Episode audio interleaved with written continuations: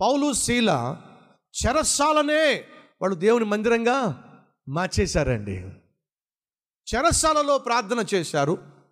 చెరస్సాలలో దేవుణ్ణి స్తుతించి ఆరాధించారు. చెరస్సాలను కూడా దేవుని మందిరంగా మార్చేశారు. ఎస్ నీ దేహము దేవుని ఆలయం అయితే నీ హృదయము అనే అతి పరిశుద్ధ స్థలంలో దేవుడు నివసిస్తున్నట్లయితే నీ బెడ్రూమును కూడా నువ్వు నరకంగా మార్చుకుంటావా స్వర్గంగా మార్చుకుంటావా? భర్తలు భార్యలు అడుగుతున్నా. సాధారణంగా మనస్పర్ధలకు ప్రధాన స్థానం ఎక్కడో చెప్పండి? బెడ్రూమేగా?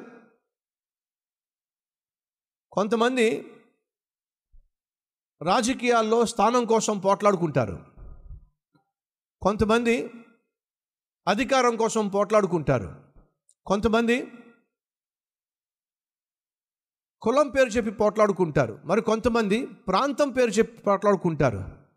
కానీ ఏ కారణం లేకుండా పోట్లాడుకోగలిగిన మహా గొప్ప వాళ్ళు ఎవరో తెలుసా మీకు? చెప్పండి ఎవరో?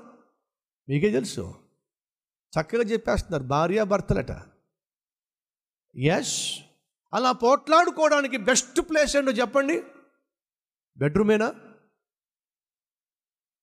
ఒకవేళ ఈరోజు నీ బెడ్రూమ్ నువ్వు పోట్లాటకు రంగస్థలంగా మార్చుకుంటున్నట్లయితే దయచేసి ఆ మనసును మార్చుకో. అది విశ్రాంతి తీసుకునేటటువంటి గదిగా ప్రశాంతతకు నిలయంగా పరిశుద్ధ దేవుడు ఉండేటటువంటి స్థలముగా అది నీ ఇంటిలో అతి ప్రాముఖ్యమైన దేవుని సన్నిధిగా మార్చుకుంటే ఎంత బాగుంటుంది. ఎస్ నీ ఇంటిని దేవుని ఆలయంగా మార్చుకోవచ్చు నీ బెడ్రూమ్ని దేవుని ఆలయంగా మార్చుకోవచ్చు. ఎందుకని?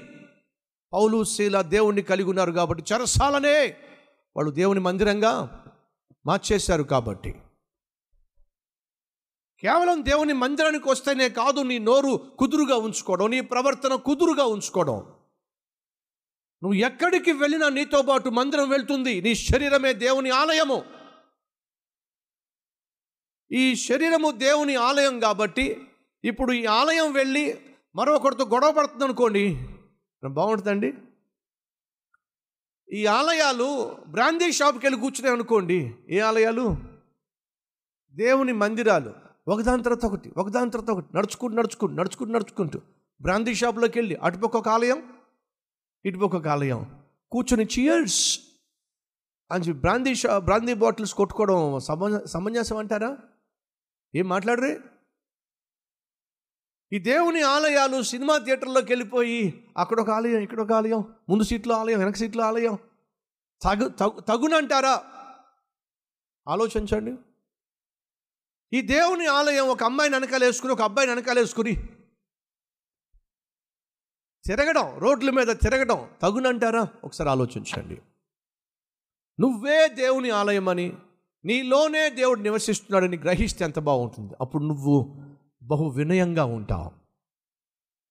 అప్పుడు నువ్వు బహు జాగ్రత్తగా ఉంటావు. నేను అబ్రహాము దేవుణ్ణి ఇస్సాకు దేవుణ్ణి యాకోబు దేవుణ్ణి అని చెప్పినప్పుడు వెంటనే మోషే ఒక అడుగు తగ్గాడు.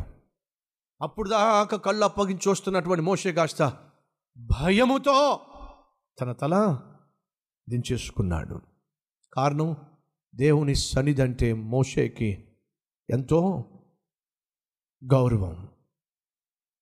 దేవుని సన్నిధిని మనం గౌరవించకపోతే దేవుడు మనతో ఉన్నాడు అనే భావనను మనం కలిగి ఉండకపోతే దేవుణ్ణి మనం గౌరవించలేం. పాపమును ఎదిరించలేం. సైతాను జయించలేం. దేవుడు నాతో ఉన్నాడు అనే ధ్యాస అనేటటువంటి జీవితము అనేటటువంటి అనుభవము నిన్ను పాపమును జయించే విధంగా చేస్తుంది. సాతానును జయించే విధంగా చేస్తుంది. నేను ఒక అద్భుతమైనటువంటి పనిముట్టుగా మార్చేది ఈ భావనే. అనే విషయం మర్చిపోవద్దని ప్రభువు పేరట మనవి చేస్తున్నాను.